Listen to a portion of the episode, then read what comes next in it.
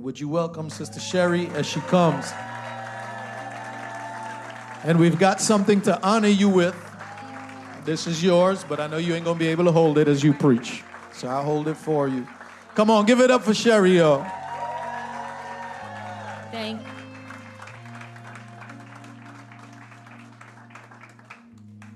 Thank you very much. Amen. It's good to be in the house of the Lord. Amen. Amen. Amen. It's a lot of you guys. Well, um, thank you so much, Pastor Rich. You're welcome.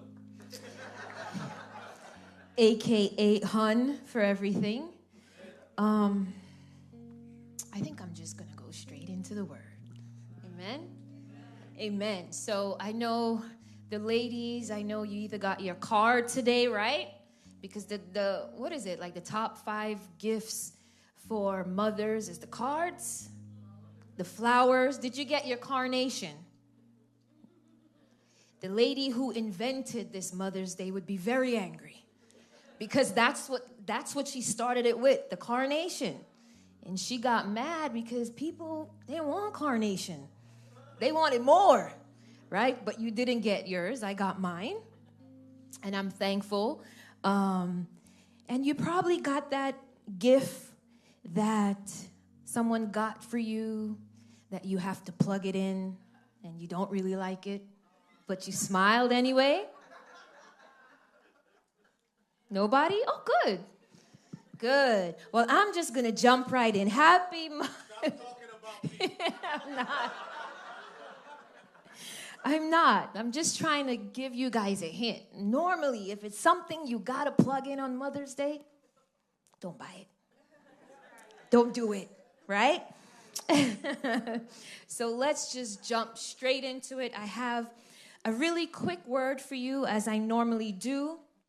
And I always thank Pastor Rich for giving me the opportunity to preach here. I count it a privilege. Amen. Amen. Amen. So, I will pray. Can we pray? Uh, Father, I thank you for every woman, every mother, every family that is in this room today as we celebrate mothers today, Father. We come here, God, to receive a word from you. We pray that you would prepare our hearts any distractions. We rebuke it in the name of Jesus. And we pray that we would have a wonderful service, learning something new from you.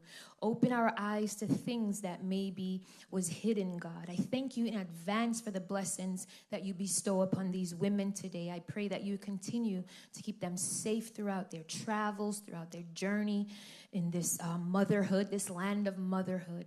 I thank you, God, in Jesus' name. And all God's people say, Amen. Amen. All right. So today I'm going to be reading from Second Kings 4. I'll be reading from um, the NIV version. And it's a wonderful story about this prophet by the name of Elisha. And I love Elijah and Elisha. Does anyone else love those two prophets? Like, literally, they are like the bad man bad men, right? That's the correct grammar of the Bible. I mean, Elijah, he is, this is the man who's calling down fire. He's killing all these prophets of Jezebel, right? And then he's outrunning chariots, right? He's raising people from the dead. He's going to the Jordan he's just parting the Jordan. He's walking past it. This is Elijah. This is the bad man of the Bible, right? Who wants to show power like that? I know I do, right?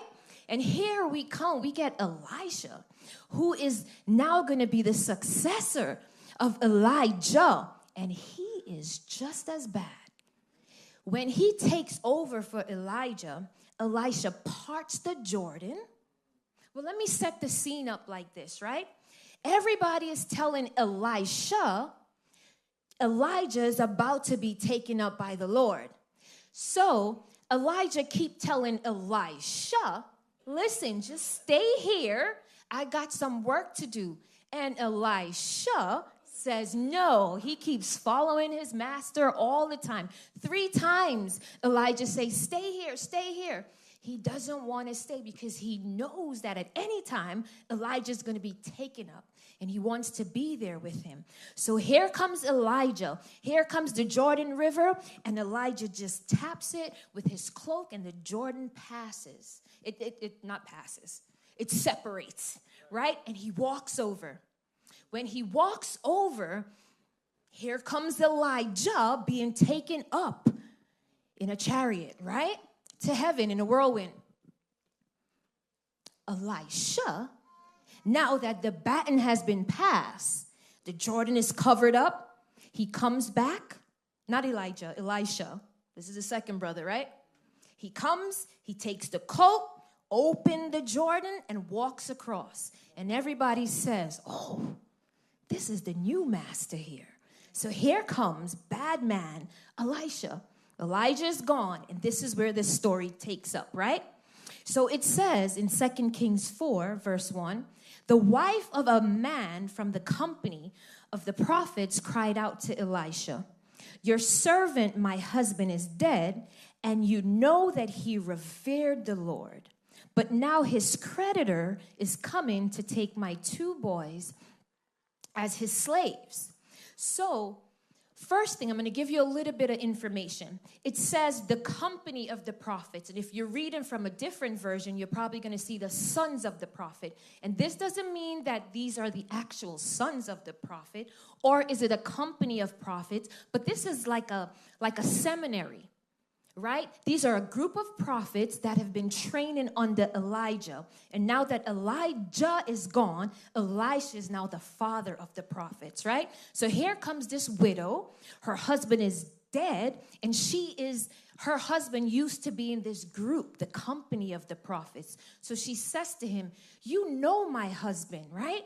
He's a, he, he's a revered man. You know that he was a prophet. Well, guess what's happening, uh, Elisha? They're coming for my boys. And I don't know what to do.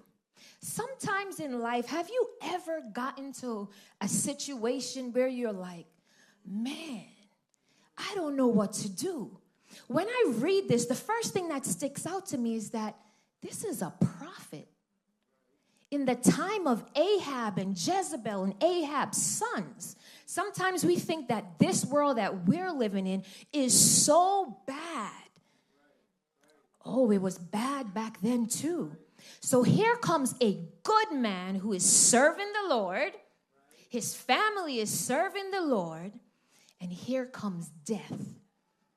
Death comes to everyone, right? It's even one day God forbid, not God forbid, it's coming. A long time, it's gonna come to us all, right? So here we have this woman who comes to Elijah, Elisha, and she says, My husband is dead. I know that everyone in here is probably not at a terrible situation as this woman is. But I can tell you, if you live long enough, there are going to be situations in your life that is going to bring you very, very low. But what can we draw from this story, from this old widow? I'll tell you something. The first thing she did was go to Elisha. He is the father of the prophet. Now, somebody's dead, right? They're coming for her sons because they're in debt. And back in those days, in order for you to pay the debt, well, somebody got to work it off. So the sons are going to work for six years. And on the seventh year, they're going to be released. Now you're a widow, you don't have no way to get money, and now your boys is going to be sold into slavery. This is what she's dealing with right now. She could have sat and say, Man, who do I know? How, how can I figure this out? I can figure out something. But you know what this lady does that a lot of us don't do? Is look for a spiritual solution.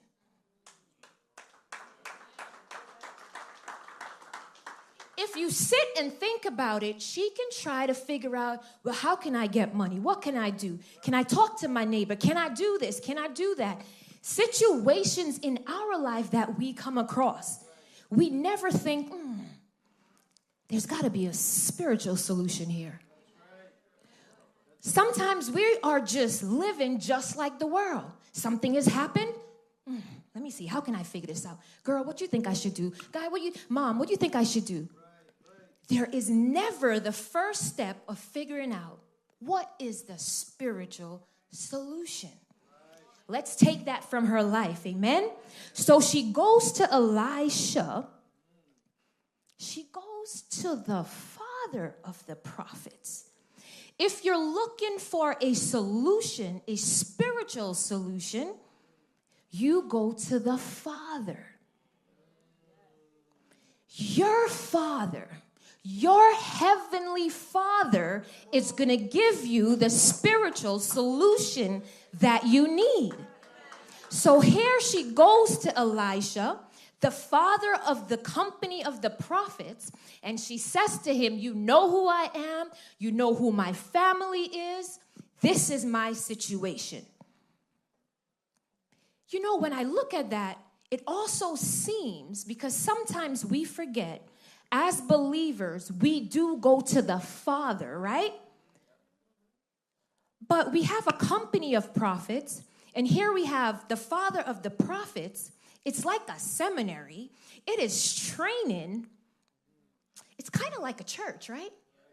And the father of the church, other than the heavenly father, would be the pastor, right? But most of the times we don't do that. We don't come to the pastor. We have a problem, YouTube. What is this person saying? You're looking to see if they're dressed nice. Do they have the tie on? Do they look like they have money? You go to find worldly solutions to everything instead of using what God has given you. He's given you Him, He has given you the church, and He has given you pastors and leaders. When you read the Bible, it says God has given you pastors so that they can gift you with knowledge and understanding. And we don't take advantage of that. We think the pastor is just someone who sits and just motivates you, and then you go back out. There's more to this man than just a motivational speaker. He oversees his flock. You're his concern. So here she goes. She comes to Elisha. And Elisha says to her, He said, Eli- This is verse 2. Elisha replied to her, How can I help you? Tell me what you have in your house. Your servant has nothing there at all, she said. She has nothing. Have you ever felt like you had nothing? Sometimes when we think about that, when we look at her situation, if you've experienced a death in your family, you know that feeling. There's someone that is missing. The whole family dynamics has changed, right? You feel like nothing. But I want to tell you, when we look, well, at least when I look and research stuff that women go through, that they are battling with, and we, I just say women because it's Mother's Day and you would see a lot of that on the internet. And this does not mean that men aren't dealing with it. There are so many things that have women feeling like nothing. That is not death. You have social media and you see all these different comparisons. You want to share how you're um, teaching your child how to read, and then someone says, No, you're just pressuring your child. Why are you doing that? You show them what you're eating, and they're like, No, why, why would you do that? So there's a whole bunch of comparison, and there's people that feeling like they're nothing, stuck, right? It doesn't have to be death. There are people in this room that feels like nothing because every time there is a sale, including the Mother's Day sale, you're always purchasing something. You're trying to fill that void. But after the high is gone, you feel like nothing. Nothing. You're in a marriage and you're fighting. You, you don't like your husband. Your husband don't like the wife. And you're just like, what did I do? I feel like nothing. Well, what should you do when you feel like nothing? Now, she says to him, I don't have nothing. There's nothing that I have. And then the Bible goes on and says, mm, she said, except a small jar of olive oil. The oil. The oil. The oil. The oil. The oil. Don't. the oil. She almost forgot about what she had. I want you to know if you come up against challenging situations, look for a spiritual solution. Use your Heavenly Father, He's there for you for a purpose. Use the church, it's there for you for a purpose. And don't forget about the oil. What are you talking about about the oil? Well, when when we look in the book of Samuel, right?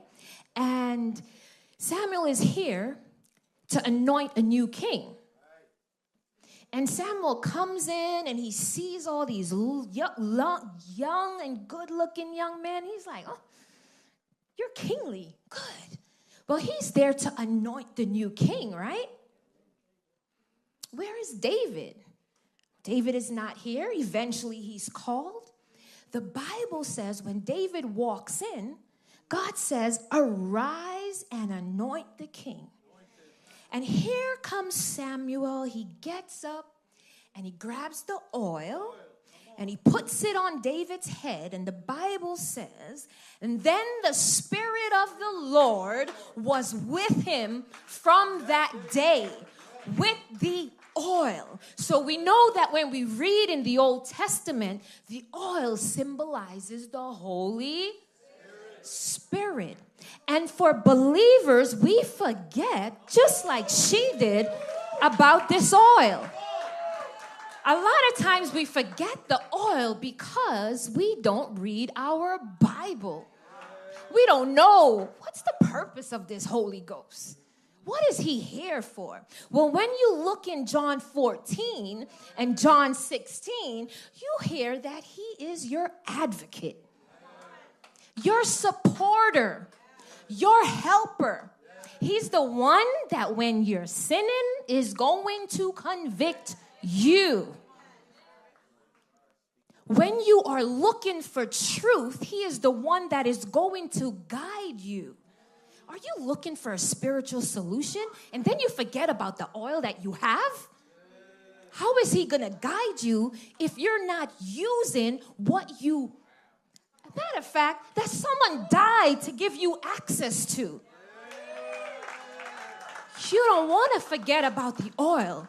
Don't forget about that power in that oil. So here she goes. She goes, she said, Yeah, yeah, yeah almost forgot the oil. I almost forgot the oil. But I got a small jar of olive oil. So here she is, this woman, feeling like nothing because she has nothing except her boys. And you know, mom is not letting anybody come to get her boys. I mean, when we look you ever look at those um, those videos? Actually, I look at about three or four this week of moms who have like this superhero strength when it comes to rescuing their child. Man, I heard two stories about these moms. The first one was a mom who saved her seven month year old, seven month old child from a cougar. First of all, where are you? I don't even know if I see a cougar if I'll know it's a cougar. So, where are you, first of all? But no judgment. But mama came and snatched that child from the cougar. You know that superhero strength that comes on when you're about to protect your child? I heard this story, which is the craziest. This woman, twins in the car, and the car starts rolling down. I'm assuming that she went to put something somewhere, and the car start rolling down the hill. Here comes mama. I'm reading this story, and I'm like, I know what's gonna happen. I know you don't, Sister Sherry, because what happened shocked me. I thought she was gonna run inside of the car and try to stop it. Mama jumped underneath the wheel. She became the wedge for the car. That's the length that moms would go to protect their child. Here comes this mom who knows that these kids are going to be sent into slavery. I, I can't think of, thank God, I don't have one of those stories where I'm like super, I turn into super mom to help my kids out. The only thing I can remember is when I was like, I was chilling in college, me and Pastor Rich, we were just watching Jerry Springer because we were young and all that good stuff. Jerry is dead now, I heard. But, but um, we're there chilling, and then all of a sudden I found out I was expecting a child. I became a superhero. All I wanted was a job. That's my experience at that point. It was like, you're not chilling anymore. Now a child is coming. I'm getting a job, right?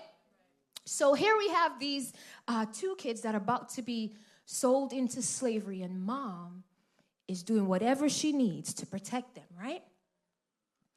She almost forgets the oil. Elisha gives her some instructions. He said, Go around and ask your neighbors for empty jars. Don't ask for just a few, not just a few, but you're asking for empty jars. When I started this message, I spoke about times when you feel like there's nothing left. Different situations in here, different situations I can uh, mention. But I can share with you a time that I really had nothing left. I was just super dry. And I know I have a few pictures that I think I gave to Ruel. And I'll tell you, I had a wonderful, wonderful grandmother uh, by the name of Clarice Garraway. Actually, she had a lot of names. I don't know if it's a Guyanese thing, but she was like Mary, May. I don't know. I don't think that like they used to have like birth certificates or something. Like you just go and make your name up. I don't know. But she had a lot of names, and this is my grandmother, and I believe this is my mom in her arms. And this woman, she was such a beautiful soul.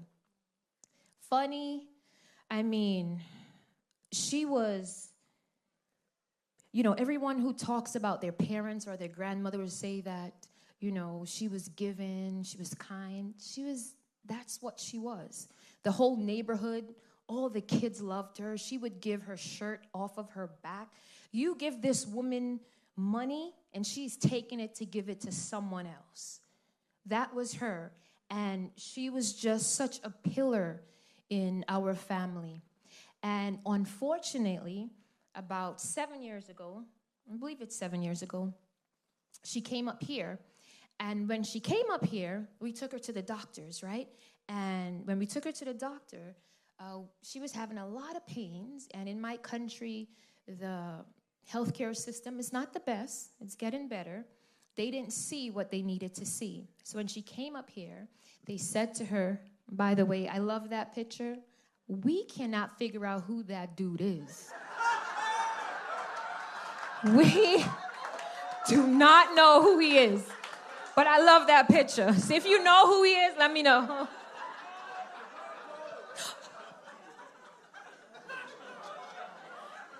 Pastor Rich, you're terrible. That is not my grandfather. you are not the father, okay? no. no. So um, she came up here and um, we took her to a few doctors and we found out that she had cancer. And she had cervical cancer, which I was so upset about because, ladies, if you go and have your yearly examination, early detection can save your life.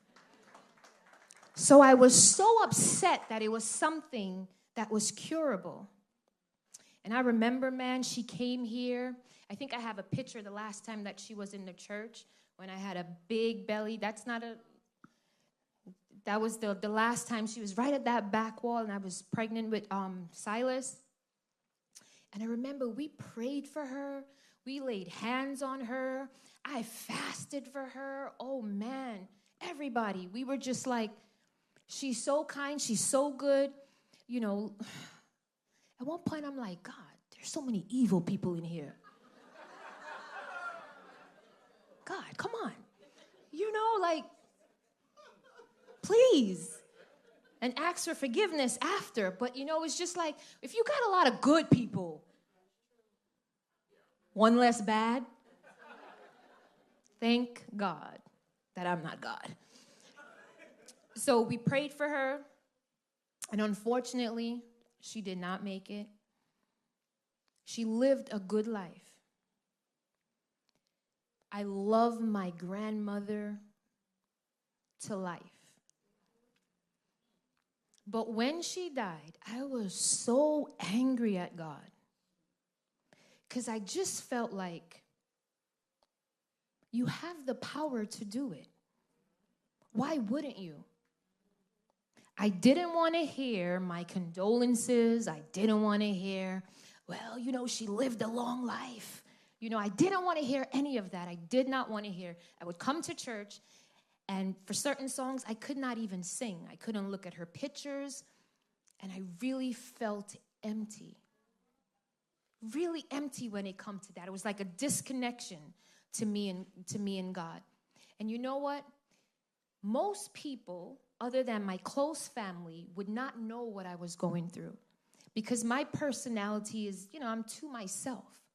So when I see the faces, I don't take it for granted that you're not going through something. Because on the outside, you can look put together, but the inside, you're dry, you're empty, something is missing. And that's how I felt. So I remember coming, and sometimes I just couldn't raise my hands to pray. But I want to tell you about the oil. Here comes the lady. She brings, Elisha tells her to go get the jars and fill it up, right? In, we go back to three. In verse three, Elisha said, Go around and ask your neighbors for empty jars. Don't ask for just a few. Then go inside and shut the door behind you and your sons. Pour oil into all the jars, and as each is filled, put it to one side. Well, what are you supposed to do with these jars? I want you to take those empty jars and I want you to start pouring it out. When I look in the dictionary, like, because I, I always like to, you know, when you know the meanings of words, but then you start looking it up, you're like, yeah, this makes sense. This really makes sense. And pouring means exchanging it from one container, something that's loose, something that is liquid, and pouring it into another. Here she comes pouring, and as she pours, it is filling.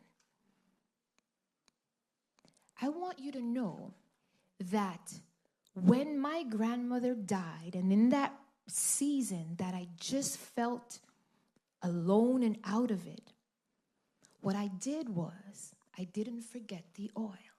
Well, how did you pour the oil? I took Elisha's advice I went into my room. I went into my silent place. I went into my car and I started pouring it out on God. I wasn't looking for someone to talk me out of it. You're just you're just bugging. You're going to get through it. I needed the Holy Spirit to do a work. I want you to know in this place that wherever you are, you take that thing that has you empty, that have you empty, and I need you to go into that secret place and I need you to start pouring it out. And as you pour, he is to keep filling you. Cuz that's what happened. You have that anger. You don't know why do I keep yelling at these kids? When you drop them off in your car, in your home, you start pouring it out to God. Holy Spirit, you gotta help me. I don't know why I say these things. Those bitterness that you have, pour it out. Bring all those empty containers in your life. That missing person in your life that you're like, why did you do this to my family, God? I need you to start pouring it out to God. And as you pour, He is gonna fill you but maybe you don't believe. You're trying to figure out, hmm, that sounds a little bit too easy. Well, maybe because you don't read the Bible. A lot of us are good with whatever we get on Sunday, which is a lot.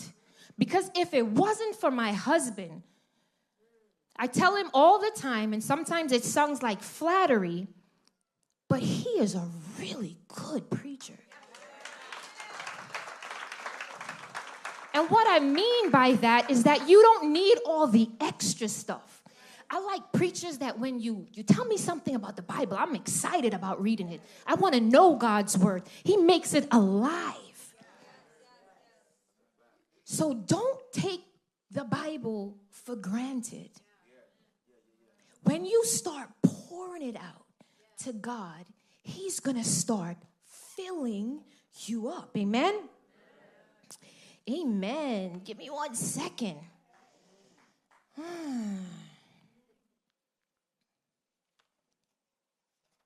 right. I kind of lost my place, but I.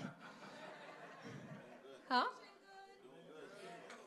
So we pour out into all the jars, and each is filled. Put it on one side. So she left him shut the door behind her and her sons. And they brought the jar to her, and she kept pouring. When all the jars were filled, she said to her son, Bring me another one. So here she is in the room with her sons. Interesting, Mother's Day. She doesn't do it, and her sons is outside. Matter of fact, she did not tell her sons to pour. She had to do it herself. So there's some work that you have to do. And not only that, she brought her sons in the room so they can see what she's doing. I was reading this book this week, and this quote will always stay with me. It says, Mothers are makers of men and the architects of the next generation. She's bringing them in the room because the architect designs, trying to figure out what's functional or not. She is setting an, an example for her sons. We're supposed to train them up, right? We're supposed to train them up, right? So here the sons are in, which reminds me, there's this wonderful, I don't know if you guys know Winston Churchill, you might, may not, right? There was this story about him. He said they were trying to get a list of all the teachers that were, you know, were, was instrumental in his life. And they wrote all of them out. And he said, uh, they sent it to him and he sent it back. He said, Don't forget the greatest one, my mom moms, statistics shows that you spend most time, most of the time with your kids. They're watching you. You're their teacher. Don't do everything secular and applaud it in front of them, and everything godly is all in here. I thank you, Lord. I thank you. You are teaching them. If you are the architect of the next generation, you're showing them how to build. You're showing them how to function. So if you're not sharing, you're not teaching. So here she comes and she brings the kids in and they start to pour and it starts to fill up. Amen. And the Bible says, but he replied, There's no jar left. Then the oil stopped flowing. She went and told the man of God, and he said, Go sell the oil and pay your debts, and your sons can live on what is left. So it's not just gonna take care of you for this period, but for the rest of your life. How are you gonna live on it, right?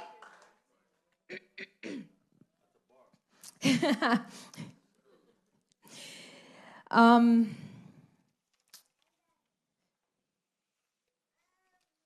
two more points, and I'm done.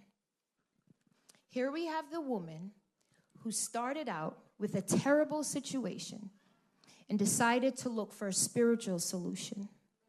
After looking for a spiritual solution, she knows where to go to the Father, to the pastor, to the church.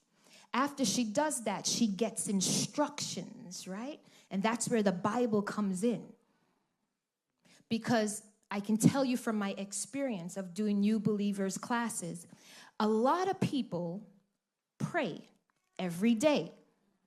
A lot of people don't read their word every day. And what starts to happen, because prayer is easy, it's just you talking, Lord, give me this. Thank you for that. Thank you for this. But those who read their Bible knows that when you start praying, knowing the word, your prayer is different. That's when you're not just talking to God, but God is dropping his words in your spirit. You're praying, God, help me with anger. And then something just drop in your spirit. Slow to speak, right? Stop talking. But a lot of us don't read the Bible. So our prayer session with God is just a lot of you talking, a lot of words, and God never penetrate in that heart. That's where the instructions come in. Amen? So here she gets the instructions, and now that you get it, a problem with believers too is that everything is motivational. You get the instruction, oh, that sounds good. But you got to do something. You got to start pouring. A lot of you would sit in this room and know that thing that God is tapping on your heart and say, We got to get rid of. You need to pour it out. And you're going to say, Oh, yeah, that was a cool message.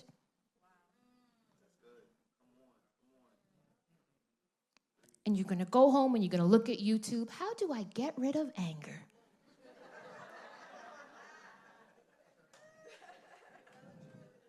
Because we are now convinced that the world has the solution for our problems.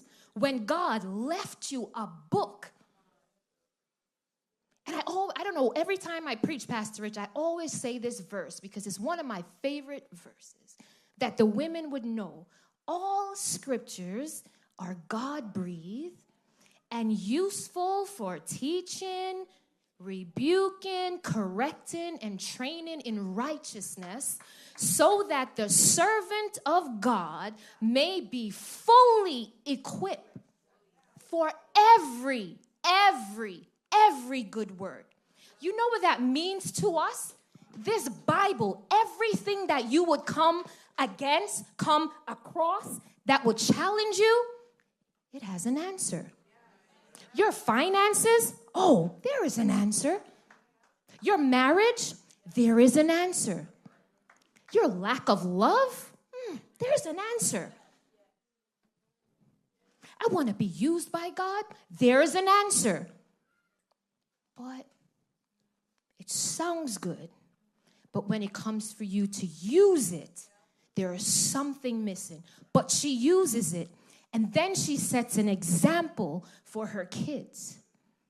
when she starts pouring it out because she's saying to God, I'm giving it to you because I know that everything in this world is yours. The Bible says the gold is His, the silver is His, everything in this earth is His. So I know that you have the answer.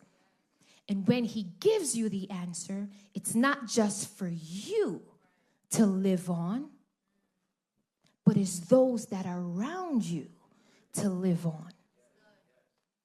Let's be faithful to the God who has given us answers. Amen. Amen. Pastor Rich, I think I'm